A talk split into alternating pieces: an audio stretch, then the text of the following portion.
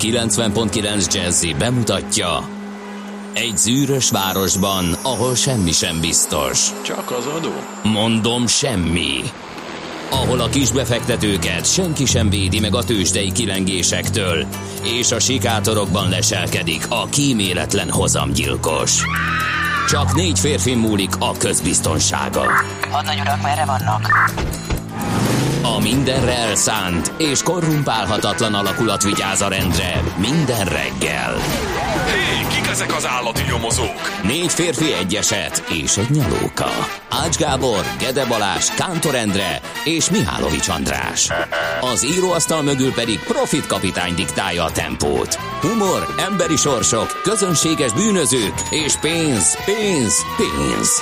Egy különleges ügyosztály, a Gazdasági Muppet Show minden hétköznap reggel a 90.9 Jazzin.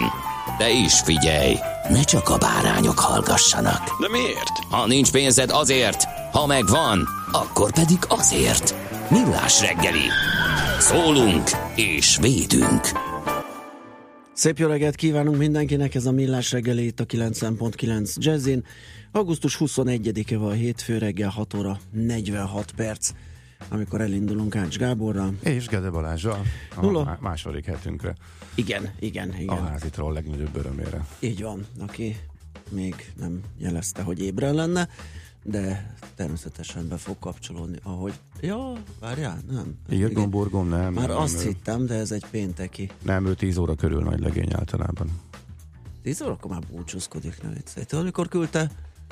De mondjuk igazad van, pénteken 9-16-kor küldte az első ugye? SMS-ét, illetve WhatsApp üzenetét, viszont előtte csütörtökön meg 7 óra 56-kor, igen. De ezt az első órát lehet, hogy kihagyja. Az is gyenge. Na, ilyenkor lehet olyanokat mondani, amire ő nem tud reagálni. Igen, bár olyan nincs, majd visszahallgatja és reagál. Sámuel névnap van, köszöntünk minden kedves Sámuelt, boldog névnapot nekik. Ünnepelnek még Franciskák, Erikák, Hajna, így, Johanna, Kemenes, Maximilián, Pius, Samu, Samuella, Daniella, és még egy csomó név a naptárba felelhető. Mindenkit nagyon nagy szeretettel köszöntünk, és boldog névnapot kívánunk nekik. Azt mondod, zsúfoltak voltak az utak? De... Egészen. Szerintem én még soha nem jöttem úgy, hogy 2 lámpaváltás a délinél, 2 lámpaváltás utána a Attila út, Krisztina kereszteződés, ami után jön a Domba Moszkva felett. Igen. Mert ott balra kanyarodva egy sávra szűkül, ott plusz 2 utána a Moszkva mellett, nagyon lassú volt, meglepően lassú. De azt néztem, hogy 61B jelzésű villamossal én még sose találkoztam, tehát valamit a villamos hálózaton is variáltak, mert a 61-es az nem a Móricig megy, ha kimegy Budafokig. Még ennek majd utána nézek, hogy mi történik. Azt kötve hiszem, hogy elkészült volna Hűvösvölgyig, és ehhez lenne köze, mert hogy a másik irányban nem láttam, hogy most Jánosig megy, vagy tovább, de azt tegnap előtt láttam, hogy ott még éppen hogy a síneket helyezték visszafelé, úgyhogy pont azon gondolkodtam, hogy az iskolakezdésre elkészül-e, hanem akkor palotaforradalom lesz Hűvösvölgy irányából, az szinte biztos. Hát talán meghúzzák. Utána egyszerre késő este, majdnem éjjel közlekedtem, és akkor is éppen túrták még, tehát valószínűleg gyúrnak azért rettenetesen, hogy tartsák a határidőt. Úgyhogy éjszakra is megy a munka. Tudni? Biztos lehet tudni, aki van írva, csak kérdés, hogy te láttad-e? Mit? A határidő, a vállalás. Hát azt hiszem úgy volt, hogy az utolsó héten már mennie kell. Tehát most elég hülyen módon szeptember 1-e az péntekre esik, és nem tudom, nálunk be kell menni a fiúknak. Tényleg? Nálunk 4-én. Igen? Na, akkor ez is változó. Fogják is a fejüket. Azon a héten, tehát amikor a szeptember 1-i hét kezdődött, tehát majd igen, jövő hétfőtől, ha jól emlékszem, az lett volna a határidő, ez még az utolsó nyári hét, de hát ugye augusztus 20-a után az előző hetihez képest már általában kétrannyian vannak a városban, ilyenkor sokan hazajönnek, tehát hogy ez látszott ma reggel, vagy más, nem tudom, küldjetek majd ti is információkat, kíváncsian várjuk. Küldtek, tudod ki? Na. A házitról. Nem. Jó reggelt, Sauron vagy Sauron, mindent hall, mindent lát. Azt a mindenit. Végén van. Na jó. Igen, úgyhogy nem ússzuk meg. Azt hittük, hogy reggel legalább van egy kis nyugtunk. Na, se baj. Nem, pillanatokon belül kifogosztam hajrá. Na, egy újabb utcanév és annak névadója. Igen. Került terítékre, hogy ez most már egy sorozat. Nem tudom. De hogy bármit, de az utcanévet találkoztál? Az utca, igen, az ott a 8. kerületben van. Igen, hát a Rákóczi tér környékén. Most talán, vagy valahogy ott a egy rövid kis utca, igen. Rövid kis utca, igen. A Rök Szilárd. Igen, Rök Szilárdnak van. Igen. Születésének évfordulója. De hát természetesen nem tudtam, hogy ki Rök Szilárd. Ügyvéd, mecénás. Neked szimpatikus lehet, mert hogy nagyon az egész életrajzából az rajzolódik ki, hogy mennyire ravasz, spórolós. Takarékos gazdálkodással szerzett jólétet családjának. Igazi igen. Példakép lehet számodra. Igen. És hát a végrendelete szerint 750 000 forintnál nagyobb összes vagyonát kulturális és jótékony célokra hagyta. Úgyhogy nyilván azért neveztek el róla utcát. Józsefvárosban. Így van. Ki van még? 87 éves Sajdik Ferenc karikatúrista, pompom, nagy horgász. Igen. Ilyenek fűződnek a nevéhez. 76 éves lenne Vukán György, aki a Szomszédok zenéjét szerezte? Vagy ő adta elő? Ezt sosem tudom. Szerintem nagyon megsértődne, most, vagy lenne. Nem, tudom, nem a Szomszédok zenéje, mert az egy nagyobb zenemű, és abból egy rész az, ami... Ő játszotta benne, azt hiszem, az ongora futamot, tehát de hogy ennek az életműve azért sokkal tágasabb, és nem tudom, mennyire örül neki, hogyha a Szomszédok zene lenne, és amit fölemlegetünk, de... Simán örülhetne, mondom, mert az nem arra a sorozatra komponált mű volt. Most nem, de ezt mindig keverem, hogy Vukán György adott ott elő, és akkor ki volt a zeneszerző? Vagy Vukán György szerezte? Na, ennek majd utána nézünk. A lényeg az, hogy van valami köze ahhoz, és a természetesen... Ő zongorázik benne, az biztos. Igen, akkor viszont lehet, hogy nem ő szerezte. Valószínűleg, igen. Így szokta. Igen. Viszont természetesen ennél sokkal változatosabb és színesebb a zenei repertoár, ami az életművét jellemzi. Azt mondja, 50 mindjárt éves... meg is idézzük majd. Igen? Nagyon izgalmas lesz. 50 éves Serge Tankian. Jaj, hát csak nem hoztam be tőle azt a mindenit, pedig milyen kellemes, döngetős dalai vannak neki. A System of a Down énekese, aki aztán szólóban is elért sikereket, róla van szó. Örmény származású amerikai énekes és dalsz. Igen, Hidas Frigyes, ez nem jutott eszembe. Hidas ő Frigyes, szerezte, igen, és Vukán György játszott. Igen, és Hidas Frigyesnek is egy nagyobb zeneművének a részletei. Igen, köszönjük szépen. Benne. Aztán Jusszeim Bold volt 31 éves, akiről még úgy gondoltuk, hogy megemlékezünk, és természetesen a műsorról is, a kínálatról, hogy miről is szól majd a mai millás reggeli. Piaci összefoglaló és lapszemle után ébresztő témánkban egy érdekes dolog.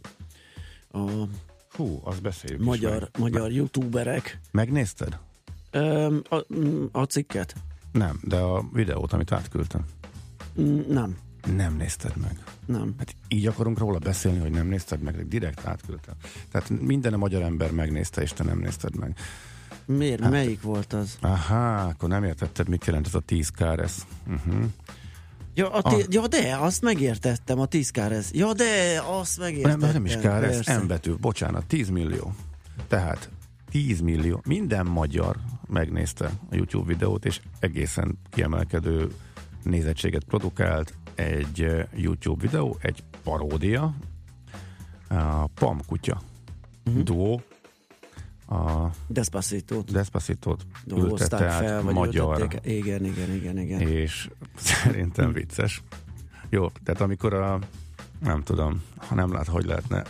Szerintem rakjuk majd ki, ha valaki nem látta a hallgatók közül. De ilyen még nem volt, hogy 10 millió fölötti nézettséget produkált egy magyarok által készített YouTube videó, sőt most már szerintem a 12-t közelíti, egészen elképesztő. Szerintem egyébként ez külföldiek is kell, hogy nézzék, annak ellenére, hogy magyarul van. A képtelenség tűnik ilyet produkálni. De akár nem. Na mindegy. Szóval volt a Forz magazinban. Igen, ő még megvan, de a többieknek még a neve se. Úgyhogy a nevük megvolt? Nem. Mármint a Pam Kutyának? De, az persze. Az persze. Azok, akiket a... hát könnyen lehet. Mert nagyon valószínű, mert én ilyet magamtól nem hiszem, hogy megtalálok. Én sem. De a többiek, dunsztom nincs, hogy kikök, de óriási sztárok. Úgyhogy róluk lesz szó. Tehát több milliós nézettség. Róluk lesz szó ébresztő témánkban. Aztán egy heti makrokitekintőt tartunk Dunai Gáborral, az OTP Bank elemzési szakértőjével, devizapiac jön, majd adóvilág rovatunk, ugye hát hiszen hétfő van, a két szakival, Gerendi Zoltánnal és dr. Feledi Botonnal, Ukrajnát fogjuk kitárgyalni mindenféle szempontból. Nemzetközi részvénymustrát tartunk, aztán tőzsdét nyitunk, Euréka rovatunkban pedig a digitális transformációról fogunk, mit tanultunk a technológiai hype görbe elemzésekből az elmúlt 20 évben. Na, erre kíváncsi leszek, hogy mi is a tapasztalat ez ügyben, meg hogy egyáltalán mi az a technológiai hype görbe, arra leginkább. Úgyhogy ezt kínáljuk mára, és akkor most jöhet az első zene. Először egy szolgálati közlemény, Fer Gábor megírta nekünk, hogy a millásregeli.hu azt írja, lejárt a biztonsága, az önkapcsolata nem privát, javítsátok, rajta vagyunk, ez már sajnos tegnap felbukkant, és már akkor továbbítottuk az informatikusainknak, mert én nem tudnám ezt megszögelni, de ők dolgoznak rajta, ismerik a problémát, úgyhogy remélhetőleg hamarosan meg is oldják. Most akkor Vukán György és az ő zenekara.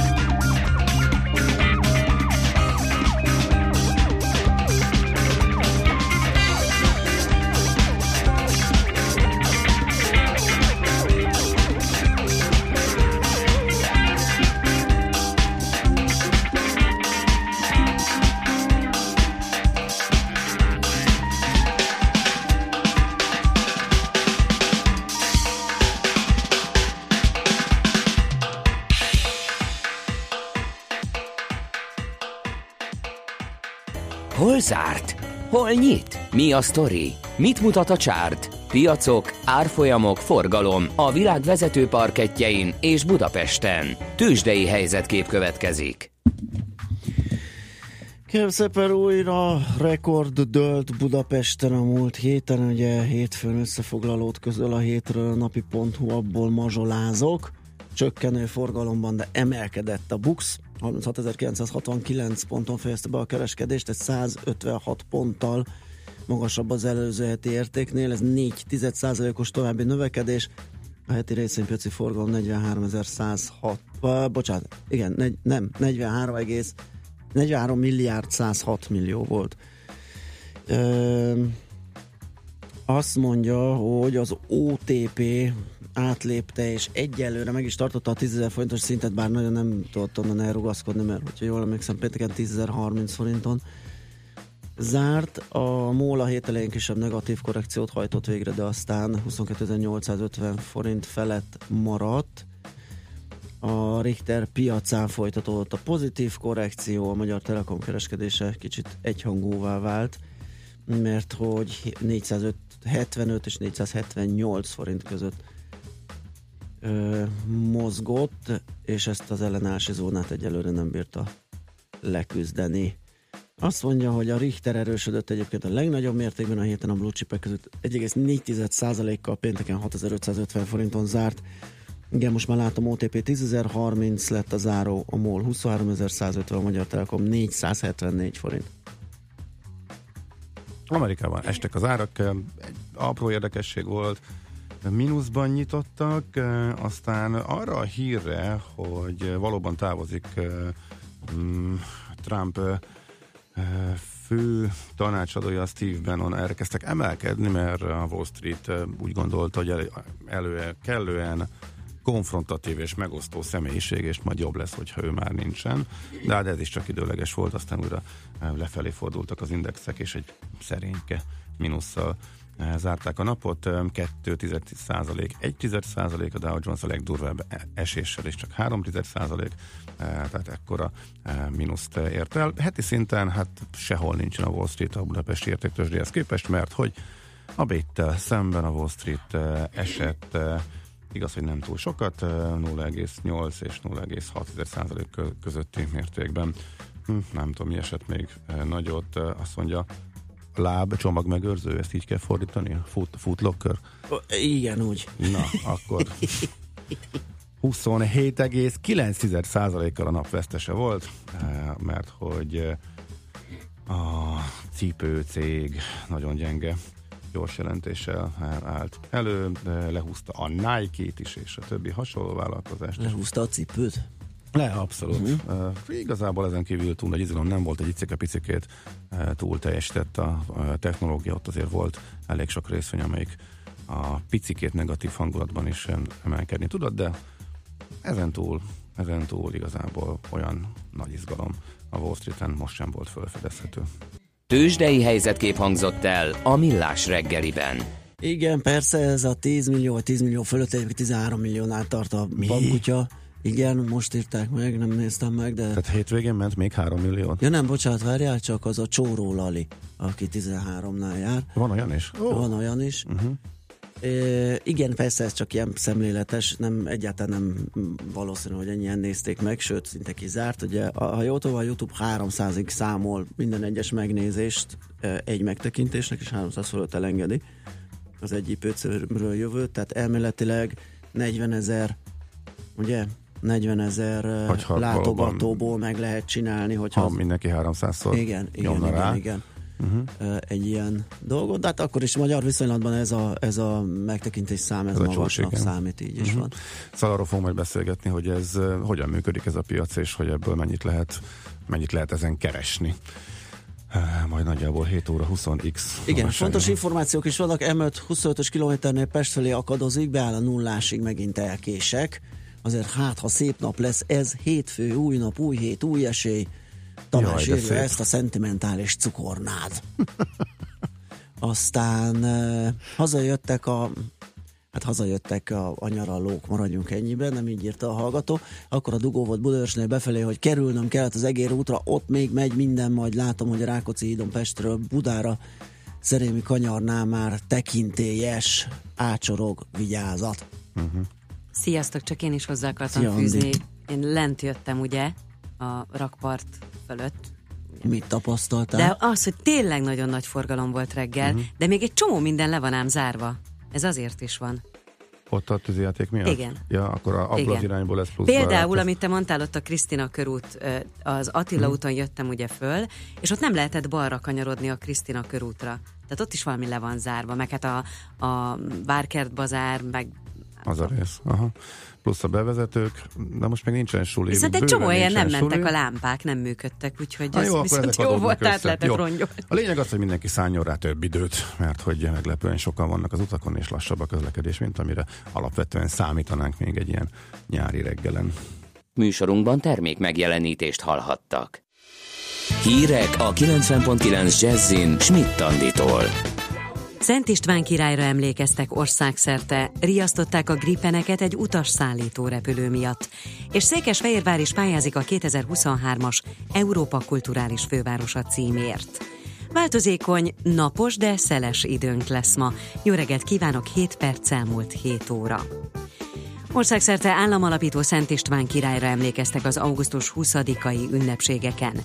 Az államfő átadta Erdő Péter bíboros, prímás, Esztergom budapesti érseknek és Vásári Tamás zongoraművész karmesternek a legmagasabb magyar állami elismerést, a Szent István rendet. Az országban és a fővárosban számos programmal emlékeztek az ünnepre. A központi rendezvénysorozat záró eseménye a hagyományoknak megfelelően a tűzijáték volt.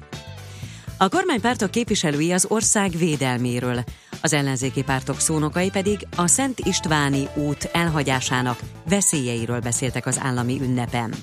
Kósa Lajos, a Fidesz frakcióvezetője Debrecenben igazi sikertörténetnek nevezte az államalapítást. Vona Gábor, a Jobbik elnöke a Városligetben elindította az Európai Bérunióról szóló aláírásgyűjtést. Botka László, az MSZP miniszterelnök jelöltje Szegeden azt mondta, hogy vissza kell térni Európához, Szent István király intelmeihez. Az együtt fővárosi kormányellenes tüntetésén Karácsony Gergely, a Párbeszéd társelnöke, miniszterelnök jelöltje arról beszélt, 2018-ban újra kell alapítani azt az államot, amelyet korábban Szent István hozott létre. Az LMP nem vett részt a megmozduláson, mert szerinte az ünnepet nem szabad felhasználni ilyen rendezvényekre. A DK a Szent Istváni út folytatásáról beszélt, és a Momentum is hasonlóan foglalt állást, és meghirdette a Cselekvés körei elnevezésű online kezdeményezést a helyi problémák kezelésére. Riasztották a Magyar Honvédség gripenjeit egy Boeing-típusú utasszállító repülő miatt. A Honvédelmi Minisztérium közleménye szerint az Ausztria felől érkező gép úgy érkezett Magyarország légterébe, hogy nem létesített rádiókapcsolatot a légi irányítással. A kecskeméti légibázis Gripen géppárja azonosította a személyszállító repülőgépet, amely közben helyreállította a rádiókapcsolatot, és el is hagyta az országot. A közlemény nem tér ki arra, hogy mely légitársasági a gép, és hogy honnan, hová tartott. Székesfehérvár is pályázik a 2023-as Európa Kulturális Fővárosa cím elnyeréséért, jelentette be a település polgármestere. Cserpalkovics András, a város Szent István napi ünnepi közgyűlésén elmondta, a válaszadók 93%-a támogatta, hogy Székesfehérvár elinduljon a pályázaton. Az Európa Kulturális Fővárosa címet 2023-ban Magyarország és az Egyesült Királyság egy-egy városa viselheti.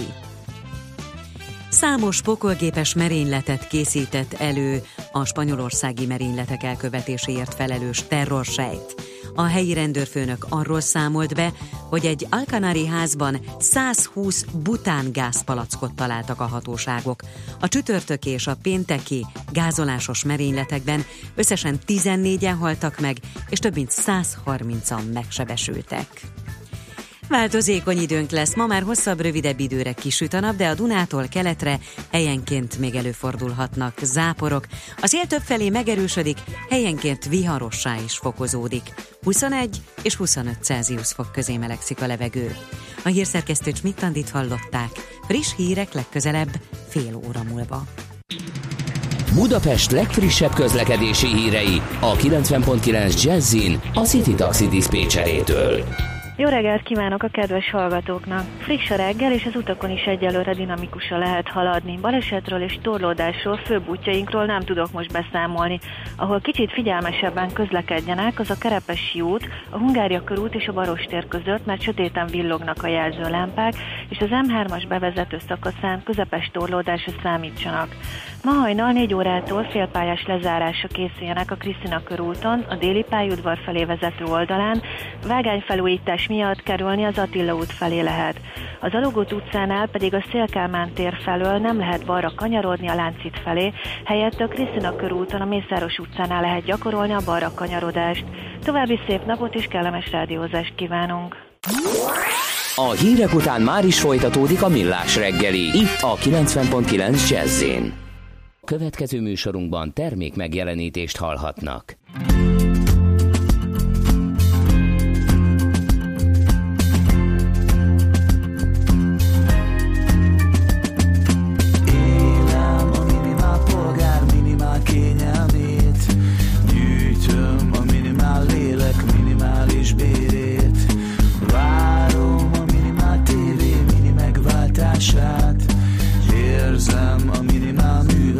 Hasznosságát fűzöm a minimál párom, minimál élményért, szórom a minimál bérem, minimál vétségért, főzöm a minimál ember, minimál kávéját, alszom a minimál munkás, minimál rémámát. Mini az életér, mini a tér.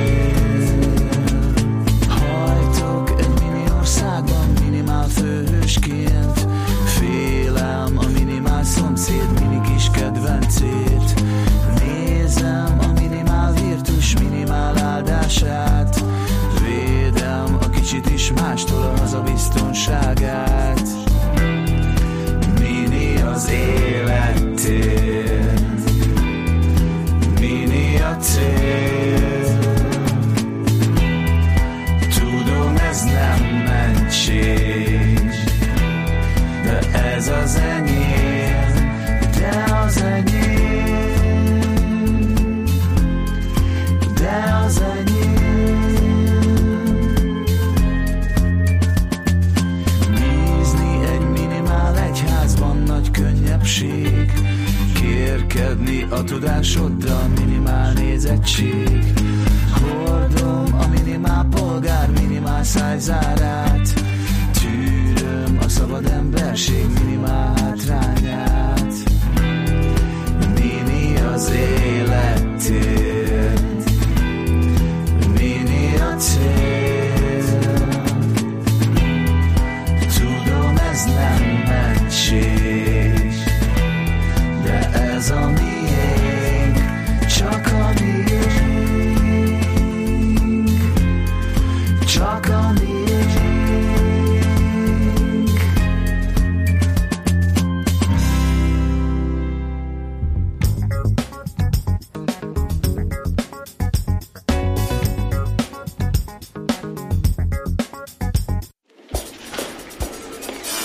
Reggeli rohanásban könnyű szemtől szembe kerülni egy túl szépnek tűnő ajánlattal. Az eredmény krétával körberajzolt tetemes összeg. A tetthelyen a gazdasági helyszínelők, a ravasz, az agy és két füles csésze és fejvállalakzat. A lehetetlen küldetés megfejteni a Fibonacci kódot. A jutalom egy bögre rossz kávé és egy olyan hozamgörbe, amilyet még Alonso Mosley sem látott. Millás reggeli, a 90.9 Jazzy Rádió gazdasági Muppet show-ja. Vigyázat! Van rá engedélyünk! Köszöntjük a hallgatókat, ez a Millás reggeli itt a 90.9 Jazzin, augusztus 21-én hétfőn reggel 7 óra 15 perckor a stúdióban Ács Gábor és Gede Balázs. 0630 20 10 909. Kedves DJ Carpenter, keresek egy alapkáfés zenét, magyar hip-hop beütésű jellegzetes zongora szólammal, help me please. Ezt fejtsd meg, légy szíves, hogy mi ez. Jazzéki el utolsó lemez volt. Ne. Szerintem. Tényleg. Üsse be a kedves hallgató, hallgasson bele, és jelezze, hogy most nekem hirtelen ez ugrott be, ami nagyon jellegzetes volt, és ezt a felfedezménye volt, és sokat ment. Na, hát akkor ez egy jó iránymutatás, kíváncsi vagyok, hogy beletrafáltál-e. Megnézzük a lapokat, hogy mit is írnak. Nálam van a Magyar Hírlap, és... Mit találtál? Hírlap van nálad? Nem, mi van nálam? Magyar Nemzet, de hogy is Magyar Hírlap. Oh. Azt mondja, tehát Magyar Nemzet. Igen, ott alul. Ott alul, bizony. Azt néztem, mert hogy erről említést tettünk. Igen, beszéltünk. Pénteken volt itt ellen, ugye? Aha. Hogy nem várható döntés a kilakoltatás leállításáról, ugyanis nem mennek el az országgyűlés mai rendkívüli ülésére a kormánypárti képviselők, ahol tehetnének valamit a magukra hagyott devizahiteles adósok kilakoltatása ellen. Az ellenzéki kezdeményezésre összehívott ülés a Lex CEU eltörlését és a kilakoltatási moratórium megújítását célozza. Úgyhogy azt, amit nagyban beharangoztunk, az most egyelőre elmarad. De pont azt mondtuk, hogy nem biztos, hogy lesz hosszabbítás, sőt, összekötik. Igen, ugye a kormánypártiak azt mondják, hogy szakásos soros műve emiatt nem mennek el, de azt nem mondják, hogy amúgy meg moratórium ügyben mit szeretnének. Ugyanakkor, hát őszintén szólva, valótlan kritikákkal is illeti a nemrégiben kormányellenessé magát átpozicionáló lap cikke. Igen. Na mindegy, kicsit azért fals az a cikk is, de a lényeg az, hogy nem lesz ebből most semmi, legalábbis a moratórium meghosszabbításából. És ez politikai okokkal magyarázható, legalábbis most. Azt nézem, hogy a világgazdaságban az, hogy bért emelni a Tesco, az benne van, de az, hogy ezt már élből elutasították, az a dolgozók, az nincsen benne, és későbbi hír volt, hogy most csütörtökön bejelenthetik mégis a sztrájkot, amire majd nyilván egy újabb válaszlépés lesz majd a cégtől. Jókora, most nem tudom a számot mennyi, 17%-os, vagy mekkora béremelésnél tartanak, azért ez önmagában, és kevés, ez jól jelzi azt a durva munkaerőhiányt, ami van a szektorban, tehát hogy egyáltalán ennyire erősek tudnak lenni a követelések, a szakszervezetek, hogy a cég már ilyen hatalmas béremelést is megad, és mégis felköszönöm. Hát igen, százalékosan hatalmas, de ugye a dolgozók azokhoz a diszkontáró árzláncokhoz hasonlítják magukat, akik ennél is hatalmasabb emeléssel tartják ott a dolgozóikat. Miért nem mennek át? Hát mert nyilván nem kell korlátlan számú dolgozó. Tehát most... Hát de ott is van felvétel, láttam kiírva. Targoncást láttam, akit keresnek. Targoncást, hát én láttam. Nem csak, nem tudom. Árufeltöltőt, hasonlót is. Lehet. Jó, önmagában az, hogy hogy is van a listavezető, Aldi, Lidl-ben másfélszeres fizetés van a Tesco-hoz képest átlagban, vagy még maga. Ez egy érdekes kérdés, hogy egyáltalán miért lehet, meg hogy lehet. Sőt, hát a Tesco korábban mondta is, ugye, hogy ott akar lenni a versenyképes fizetést osztó áruházláncok között. Hát akkor miért nem adja meg? Végül is teljesen jogos, hogyha. Jó, de akkor viszont miért centizi ki? Hát. Miért nem emeli meg 20-szal? Kérdezhetnénk, akkor sem lenne ott. Igen, legalábbis látva a számokat. Érdekes a brutális dübörgés, igazi sikersztori, kérlek szépen, a budapesti fürdőkben. Egészen elképesztő rekordokat halmoznak, próbálok néhány számot kibogarászni. Ott hagytam az okulárét. Igen. És most már sajnos alig látom, figyelj, ez a tőzsdén is szépen mutatna, nem? 243%-os volt a növekedés. Augusztus 1 és 16 között az előző év hasonló időszakához képest a Palán, azt mondja, a Paszkában 211%-os. A Dagály vendégkörének nagy része az Zuglói strandfürdőbe pártolt. Tehát azt azonban mégiscsak részben magyarázza a hőség, hogy a pünkösdfürdői strand 347, a Csillaghegyi pedig bő 300%-os augusztusi látogatószámemelkedéssel számolt, illetve áll. Azt mondja a BGHZRT illetékese, hogy szándékosan alacsonyan tartják a jegyárakat, hogy a veszélyes bányatavakról átcsábítsák a usereket a biztonságos strandfürdőkre. Mindenesetre döbbenetes számok vannak. és all-time high-ok vannak, töltek meg mindenféle rekordok, tehát 10 éven keresztül... De azt kezeljük, hogy a bányát a közönsége most ellepte a strandokat. Hát meg a 40 fok, gondolom, inkább. De nyilván benne van, de hogy például a Palatinuson napi szinten is látogatói rekord dölt, 10 évvel ezelőtt is sikerült, utána szépen csökkent, és hirtelen egy hatalmas ugrásra 10 évvel ezelőtt beállított napi rekordot, meg félhavi rekordokat is sikerült megdönteni. Ez érdekes. Nyilván ezek szépen föl lettek újítva, és nem drágultak annyival, de azért ezek tényleg döbbenetes számok a hőséggel együtt is. Érdekes, erről is tehát a világgazdaságban van cikk.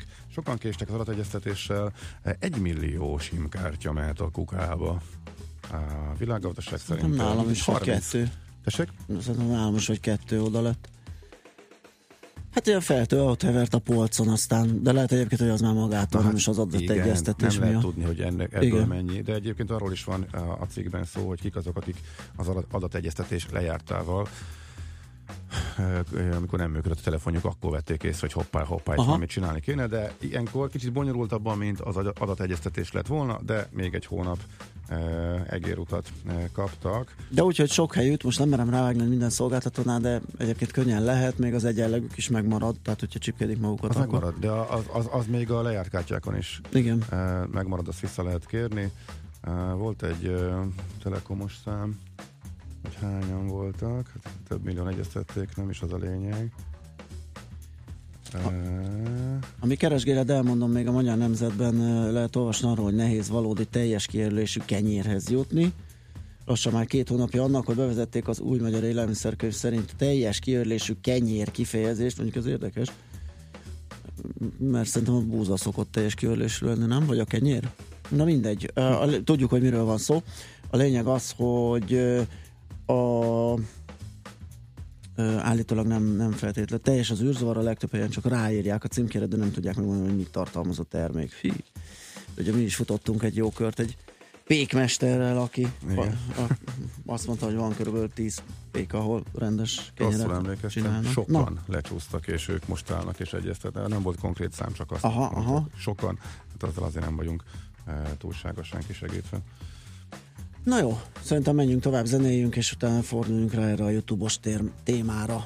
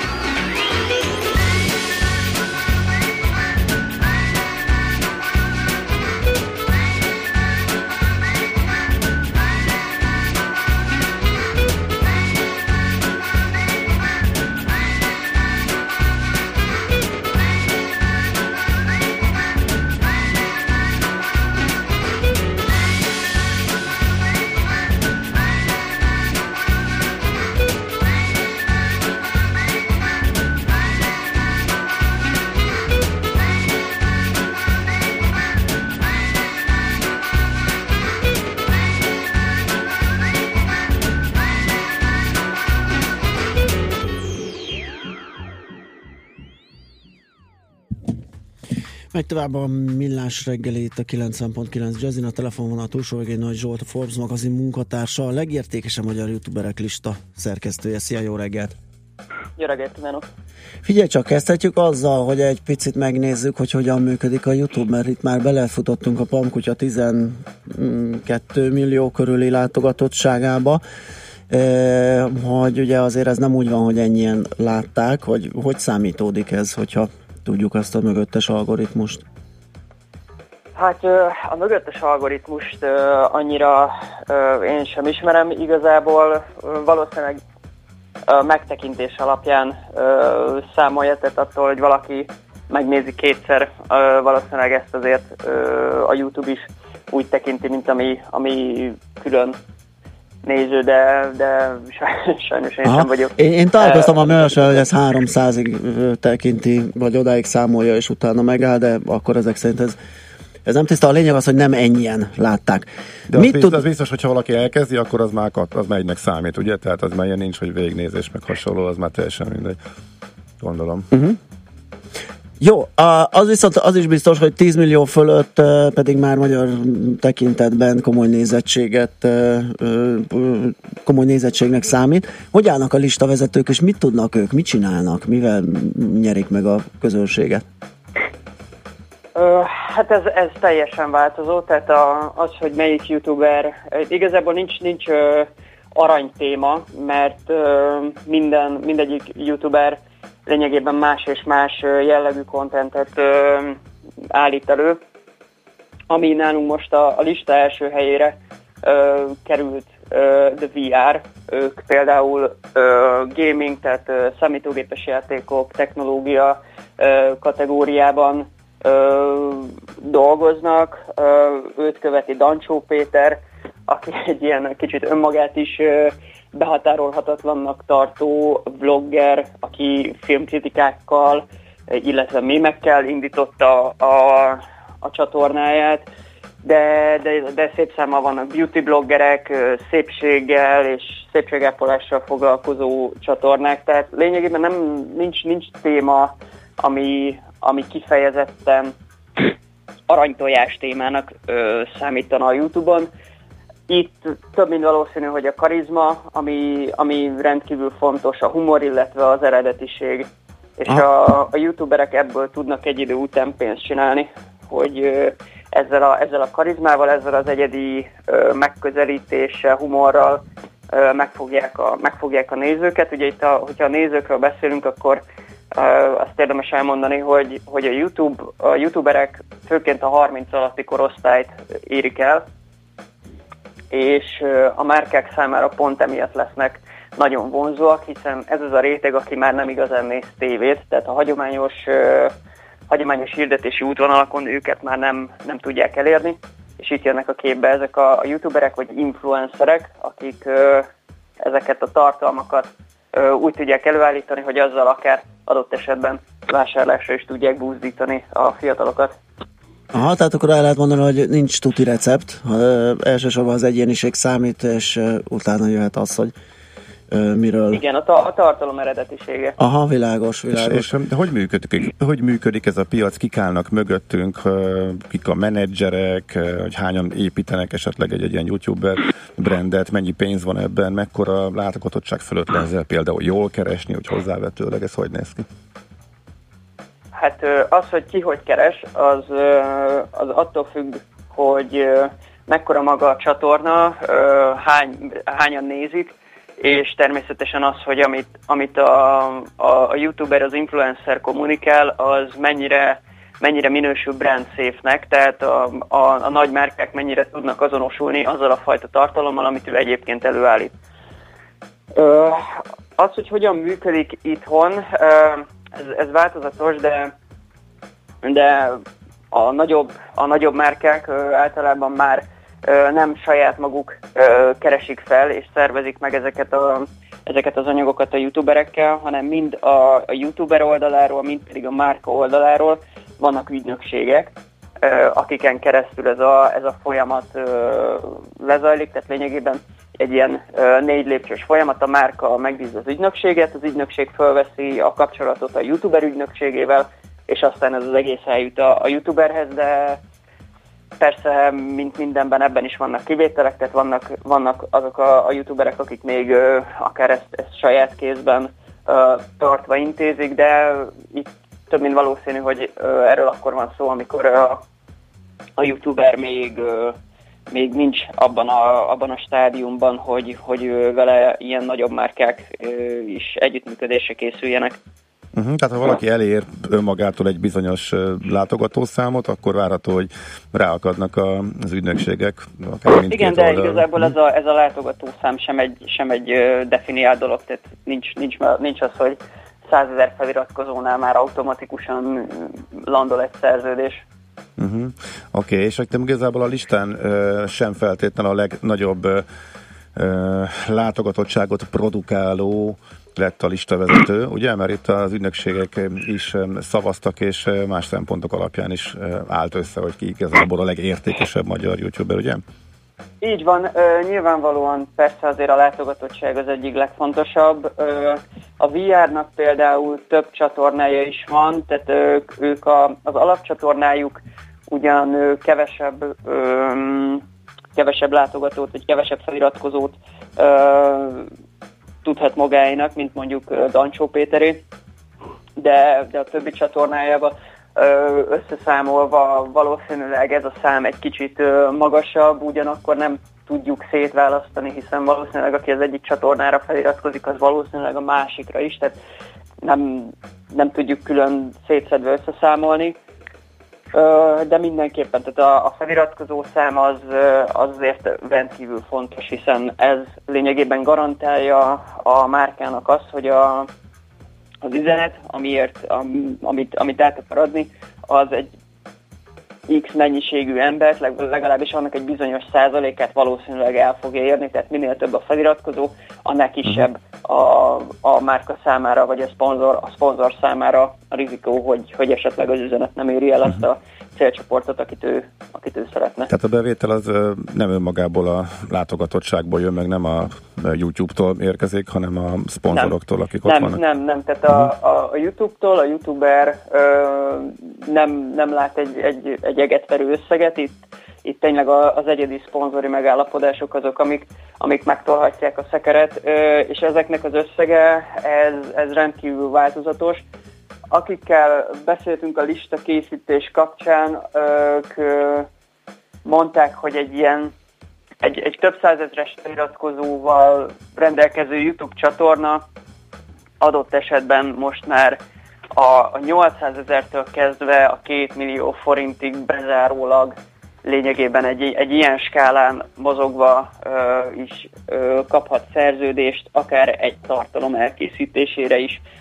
Az, hogy egy együttműködés milyen hosszú, ez megint teljesen egyedi dolog, hogy a márka milyen hosszan szeretne együttműködni, illetve hogy a youtuber mit vállal, hiszen itt márkákról van szó, tehát a youtuber önmagában is egy brand, és neki figyelnie kell arra, hogyha értelemszerűen, hogyha szeretne hosszú távon előkelő helyet megtartani a feliratkozók számában, akkor neki figyelnie kell arra, hogy amit csinál, az hiteles maradjon. Tehát ne toljon túl sok reklámszerűt. Ne toljon túl sok reklámot, vagy reklámszerűt. Nem túl sok reklámot, hiszen az ő hitelességének a kárára megy. Ugye azzal a youtuberrel szeretnek és tudnak jól együttműködni a márkák, akiknek van egy saját organikusan felépült követőbázisa. Hogyha elkezdik a reklámot és a termék megjelenítést, esetleg a szponzorált tartalmakat túlságosan is erőltetni, akkor egy idő után ez a követőbázis el fog fordulni, és az sem a youtubernek, sem a szponzoroknak nem lesz jó. Tehát ezért kell, hogy a nagymárkák is most már ügynökségeket foglalkoztassanak erre, hogy valahogy ezt a hagyományosnak nem mondható szponzorációs útvonalat be tudják járni, hiszen itt teljesen másfajta együttműködések vannak, mint adott esetben egy sima, egyszerű hirdetésnél. Oké. Mégis, ha kedvet akarunk csinálni, tanítanod pontosan meghatározni, tehát mekkorára kell nőni valakinek ahhoz, mondjuk originálisan, mekkora bázist vagy elérés kell, hogy nagyjából produkálni, hogy fölkeltse a figyelmet. Ha most valaki úgy gondolja a hallgatók közül, hogy én baromi eredeti vagyok, és erre rápróbálok hajtani, látja a példákat, hogy kik értek el milyen sikereket, akkor nagyjából hol van az inger küszöb? Van erre valami, csak hozzávetőlegesen? Ez szerintem meghatározhatatlan abból a szempontból, hogy a tényleg tehát tartalom függő, az, hogyha valami olyan kontentet sikerül előállítani egymás után sokszor, ami gyors növekedést produkál, akkor valószínűleg, de itt szerintem ez sem egy egyik napról a másikra létrejövő dolog, hanem tényleg egy hónapokat. A top youtubereknek azért ebben évek munkája van. Tehát itt szerintem a 100 000-es feliratkozói bázis az biztos, hogy egy ilyen beugrónak nem tudnám mondani, de az alatt semmi szükséges. Az alatt semmi nincs. Aha. Nincs belépési küszöb ide, inkább tényleg tartalom és növekedés. Oké. Jól van, Zsolt, köszönjük szépen. Szép napot kívánunk, jó pihenés neked. Viszont kívánok. Szervusz, szia. Nagy Zsolttal, a Fordnak az én munkatársával, a legértékesebb magyar youtuberek lista szerkesztőjével beszélgettünk a hazai listáról, YouTube listáról. Maci szerintem majd kellően exhibicionista, majd szerintem őt előtérben nyomja. Szerintem, ha ezt hallotta, majd megmutatjuk neki, nem is kell nyomnunk, tehát ettől olyan kedvet kap szerintem. Hogy... Hát igen, csak ennek a korosztálynak már egy ilyen bácsi, nem? Maci bácsi. Jó, tehát bár még Maci bácsi is lehet. Neki nem kell elmondani. Ja, nem. Figyelj, Maci bácsi névvel. Tehát, tényleg, tök jó ez lesz. Pörögnek, tehát simán, szerintem abszolút működhet. Univerzális ő. Jöjjenek a rövid hírek, utána megyünk tovább. Folytatjuk a Millás reggelit heti makrokitekinténkkel. Műsorunkban termék megjelenítést hallhattak. Rövid hírek a 90.9 Jazzin, Schmitt Anditól. Átadták a legmagasabb állami kitüntetést, a Magyar Szent István rendet idén Erdő Péter bíboros és Vásári Tamás zongoraművész kapta. A kitüntetést Áder János köztársasági elnök adta át. Rendkívüli ülést tart ma az országgyűlés ellenzéki kezdeményezésre. Az MSZP a LegCEU néven elhíresült felsőoktatási törvény eltörlése érdekében tett javaslatot a plénum összehívására. Majd a tervezett napirendet az LMP kiegészítette a devizahitelesek kilakoltatásának megakadályozását célzó indítványával.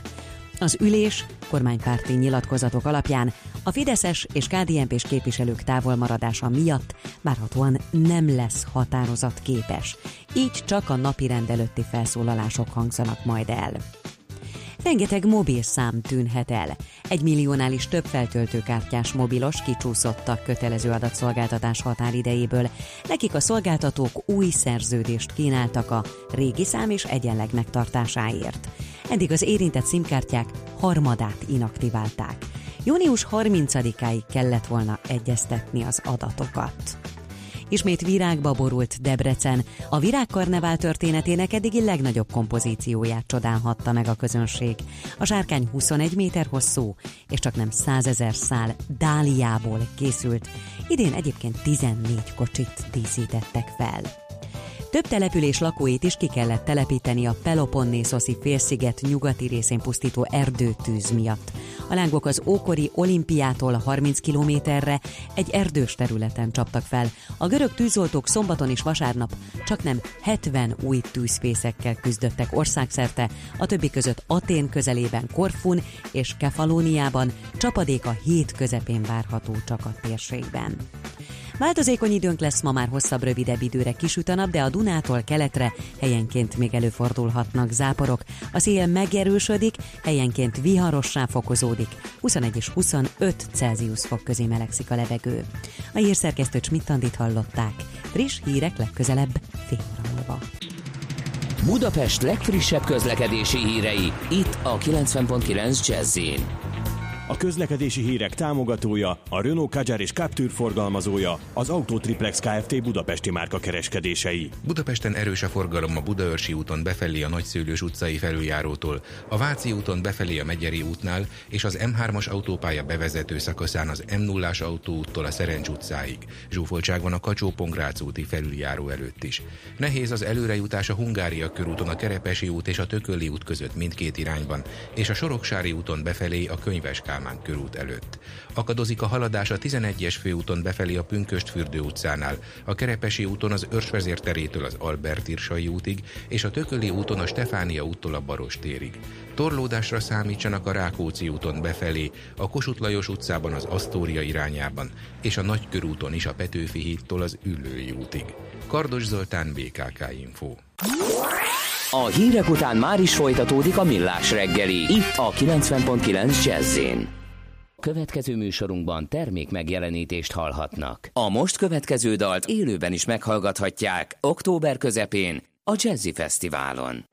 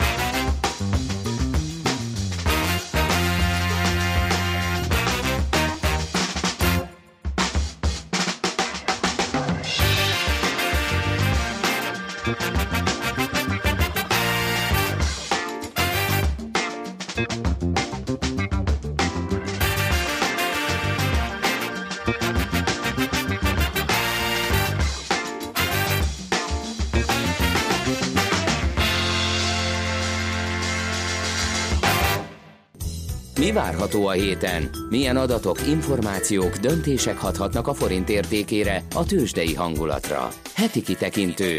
A Millás reggeli szakértői előrejelzése a héten várható fontos eseményekről a piacok tükrében. Dunai Gábor, az OTP Bank elemzési szakértője a telefonvonal túlsó végén. Szia, jó reggelt! Jó reggelt, sziasztok!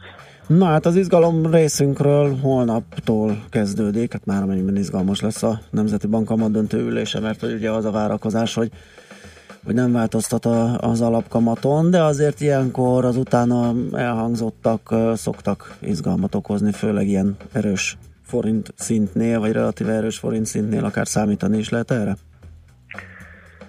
A közleményt, ami megjelenik a kamatdöntés után, ezt mindenképp érdemes figyelni, hogy milyen jelzéseket küld az MNB, valószínűleg nagyon erőset nem fog.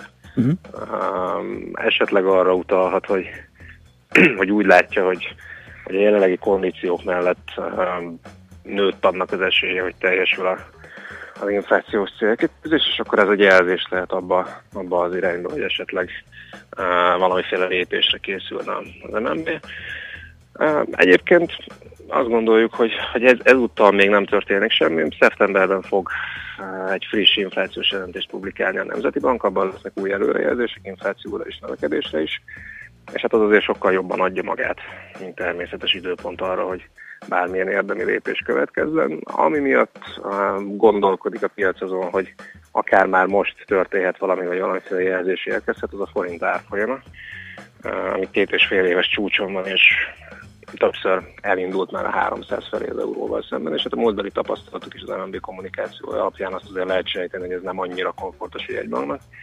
És igazából, hogyha belegondolunk abba, hogy jelen pillanatban az infláció, az még mindig elmarad, még mindig jócskán elmarad az MNB 3%-os céljától, most 2,1% volt a legutóbbi érték, akkor tulajdonképpen nagyon sok ellenérzés, mert nagyon sok kérdés nem merül fel azzal kapcsolatban, hogyha egy jegybank adott esetben szeretné az árfolyam további felértékelődését megakadályozni, és ezzel megakadályozni azt, hogy ismét elkezdjen csökkenni az inflációs mutató. Arra számítunk, hogy most még nem fog történni semmi, össze azonban, hogyha hasonló szinteken marad az árfolyam, akkor azért akár léphet is az MNB. Világos, oké, akkor ez derül ki holnap. Csütörtökön pedig japán adat jön, ami annak fényében is izgalmas, hogy múlt héten ugye felhívták a figyelmet azzal, hogy egy igen jó első negyedéves GDP adatot produkáltak, végre egy szabad szemmel is látható növekedés formájában, azt hiszem kereken 1% volt a mérték. Így van, a negyedéves bázis növekedés volt 1%, és ha évesítve nézzük, akkor az 4%-os növekedés az első negyedévben, és ez a 2015 első negyedéve óta a legmagasabb ütem volt, és sokkal magasabb volt, mint a korábbi negyedévek növekedés, amik egyébként szintén növekedést hoztak, csak ilyen 0,6%-ot negyedéves bázis, úgyhogy úgy tűnik, hogy lassul, gyorsul a japán gazdaság, és ez a monetáris politika szempontjából mindenképpen érdekes. Hát ugye továbbra is az a helyzet, hogy azok a kísérletek, amik próbálták az inflációs várakozásokat megemelni, illetve próbálták egy kicsit magasabb szinten rögzíteni az inflációt, azok sikertelenek voltak, és a nyersanyag áresések, meg a világban látható általános dezinfláció kapcsán a japán infláció is visszament 0%-ig, illetve hát az alá, és gyakorlatilag az egyetlen nagy jelentős gazdasági térség a világnak, ahol a mai napig nem emelkedett, nem tűnik úgy, hogy emelkedni akarna az inflációs mutató, és hát ennek köszönhetően a japán jegybank az továbbra is nagyon-nagyon laza monetáris politikát folytat. Ez azt jelenti, hogy körülbelül 700 milliárd dollárnyi japán állampapírt vesznek, különös tekintettel a görbe hosszú végére, és hát emellé még körülbelül 100 milliárd dollárnyi egyéb értékpapírt éves szinten. Szóval ez nagyjából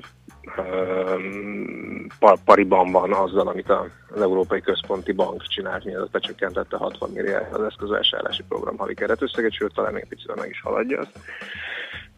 És hát, hogyha elkezdünk mondjuk fölfelé arra szólni az inflációs mutató, akkor azért a piac elkezdett arra számítani, hogy ez a nagyon-nagyon-nagyon laza monetáris politika így, hogy az USA már szigorít, az eurózóna nagyon közel van ahhoz, hogy legalább az eszközvásárlási program kivezetéséről legyen valamiféle konkrét gondolkodás vagy menetrend, és hát mondjuk a jövő év elején akár el is induljon. Talán Japán sem kell a világ végezetéig fenntartani ezt a nagyon laza monetáris politikát, aminek egyébként egy fontos eleme az, hogy a 10 éves hozamot 0% közelében próbálják tartani, és ezért nagyon sok hosszú állampapírt vesznek, hogy ezzel is inflációt gerjesztenek. Szóval, ha ez megváltozik, akkor azért a japán hozamszintekben lehet egy emelkedés, és hát a dollár japán árfolyamát is, hogyha megnézzük, akkor azt láthatjuk benne, hogy a tavalyi év vége óta ebben nagy szerepe van egyébként a dollár mozgásának, de azért rendszerűen lefelé mozog, dacár annak, hogy nem változott a monetáris politika, sőt, talán valamelyesnél lazább is lett az idei évben Japánban. És hogyha piacok elkezdenek arra gondolni, hogy arra spekulálni, hogy ez nem fog örökké tartani, és előbb vagy utóbb változás következhet benne, akkor ez a mozgás az erősöd. Tehát most ismét olyan szinten áll a dollárja a pályán, amit korábban már többször tesztelt, az a 109-es szint. Hogyha jön egy meglepetést okozó, a GDP-hez hasonlóan meglepetést okozó inflációs adat, akkor akár lendületet is kaphat, és áttörheti lefelé ezt. Aha, és meg jobban megcsúszhat a kurzus lefele. Uh-huh. Így van. Oké. Hát köszönjük szépen, ezt a két eseményt emeltük ki, természetesen még egy csomó izgalom lesz a héten. Európai, amerikai makroadatok a mai csendesebb nap után holnap beindul a nagyüzem, úgyhogy akit érdekel a dolog, vagy érintett esetleg olyan tőzsdei kitettség miatt, az figyeljen. Gábor, neked köszönjük szépen a bejelentkezést, jó munkát, szép napot! Köszönöm szépen én is, sziasztok! Szia! Dunai Gáborral, az OTP Bank elemzési szakértőjével beszélgettünk a héten várható makroeseményekről. Heti kitekintő rovatunk hangzott el. Mire érdemes odafigyelni a héten? Mi elmondjuk.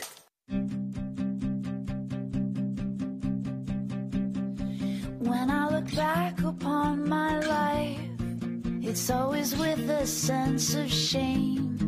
I've always been the one to blame for everything I long to do. No matter when or where or who has one thing in common too. It's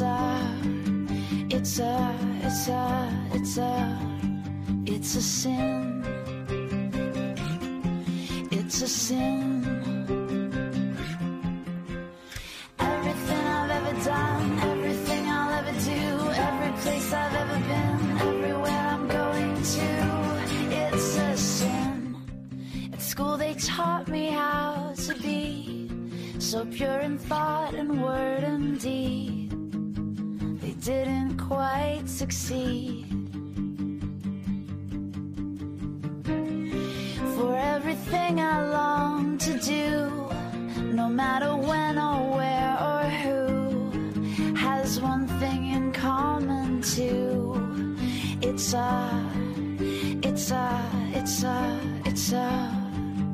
a sin. It's a sin. Everything I've ever done, everything I ever do, every place I've ever been, everywhere I'm going to, it's a sin. Father, forgive me. I tried not to do it. Turned over a new leaf, then tore right through. Whatever you taught me, I didn't believe it. Father, you fought me, 'cause I didn't care, and I still don't understand. So I look back upon my life, forever with a sense of shame. I've always been the one to blame. For everything I long to do, no matter when or where or who, has one thing in common too. It's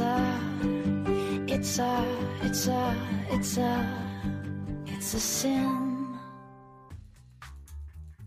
Megy tovább a Millás reggelét a 90.9 Jazzin Zölde Zsomborral, az MKB Bank Treasury üzletkötőjével, aki a telefonvonalunk túlsó végén várakozik. Szia, jó reggelt! Szervusztok, jó reggelt!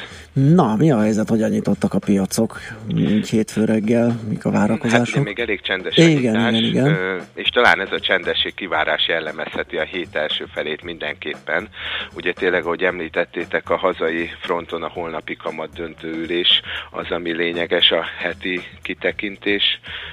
Viszont még egy fontos esemény lehet, pénteken zárás után az S&P felülvizsgálata esedékes a magyar piaccal kapcsolatban. Itt igazából nagy változásra nem számítanak az elemzők, ugye tavaly szeptemberbe kerültünk befektetésre ajánlott kategóriában, ettől függetlenül azért mindig érdekes, és így hétvégére adhat egy kis optimizmus kapaszkodót egy ilyen felülvizsgálat.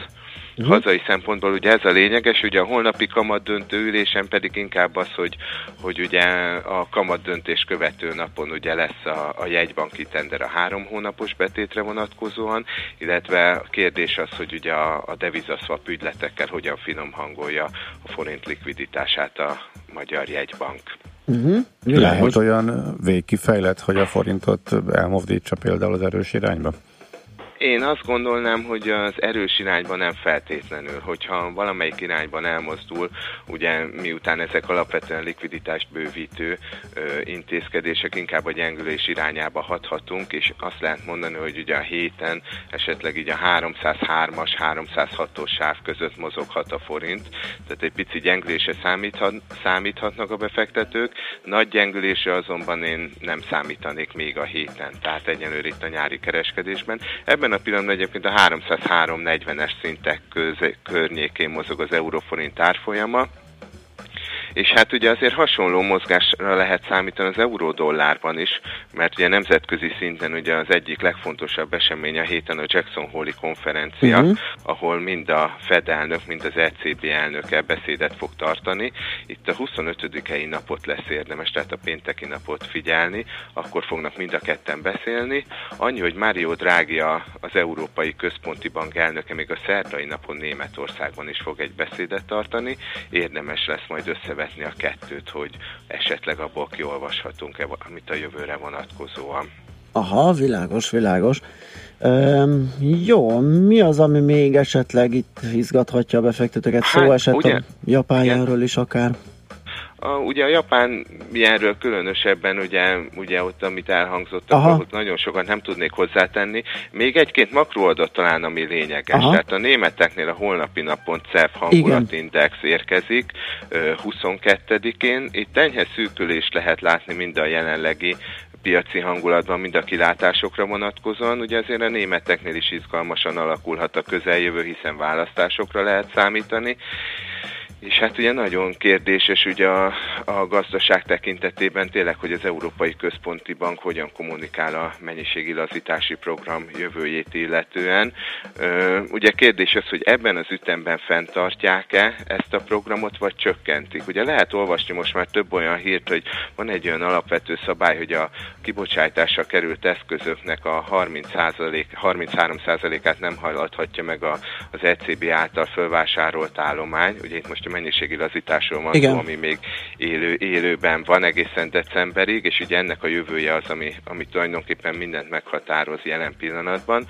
Hogyha tartani kívánják ezt az ütemet, akkor ugye ez elég nehézkes lesz, hogy ezen a határon belül maradjanak. Tehát azért ez is egy olyan fogóckodó, ami alapján azt lehet mondani, hogy csökkenteni fognak, vagy legalábbis valamilyen szinten módosítani ezen az eszközvásárlási programon, és ugye az hatással lehet az euró-dollár árfolyamára. Ott az euró-dollárnál viszont azt lehet látni, hogy azért augusztus elején egy nagyon enyhe korrekció indult el. Ebben a pillanatban az 1.1745-ös szinteken vagyunk, ugye akkor augusztus elején meg az 1.18-as szintek fölött is jártunk. Elemzői vélemények alapján ez az enyhe korrekció folytatódhat, akár első körben az 1.16-os szintekig mehet lefelé az árfolyam, és ugye erre számítanak ilyen szempontból a piac szereplői is, hogy a Fed elnök asszony, a Janet Yellen inkább próbálná a dollárt egy picit erősíteni, ugye a jó munkaerőpiaci adatok alapján, visszahozni az esélyét a kamatemelésnek. Mario Draghi pedig ugye inkább egy picit hűteni próbálná azokat az elvárásokat, ami az euróra vonatkozóan amúgy is kialakult a közelmúltban. Tehát ilyen szempontból mindenféleképpen ez a Jackson Hole-i konferencia egy érdekes esemény, és hát ne felejtsük el, hogy jövő héten folytatódnak a Brexit tárgyalások is, 28-án, ami pedig hát a háttérben van most ugye ezekben a hetekben, de hát nagyon sok érdekes kérdést vett fel arra vonatkozóan, hogy hogyan fog alakulni a brit gazdaság jövője. Ha már ezt említetted, akkor megemlíthetjük, hogy most csütörtökön meg brit GDP jön, tehát aki ezt figyeli, annak az is izgalmas lehet.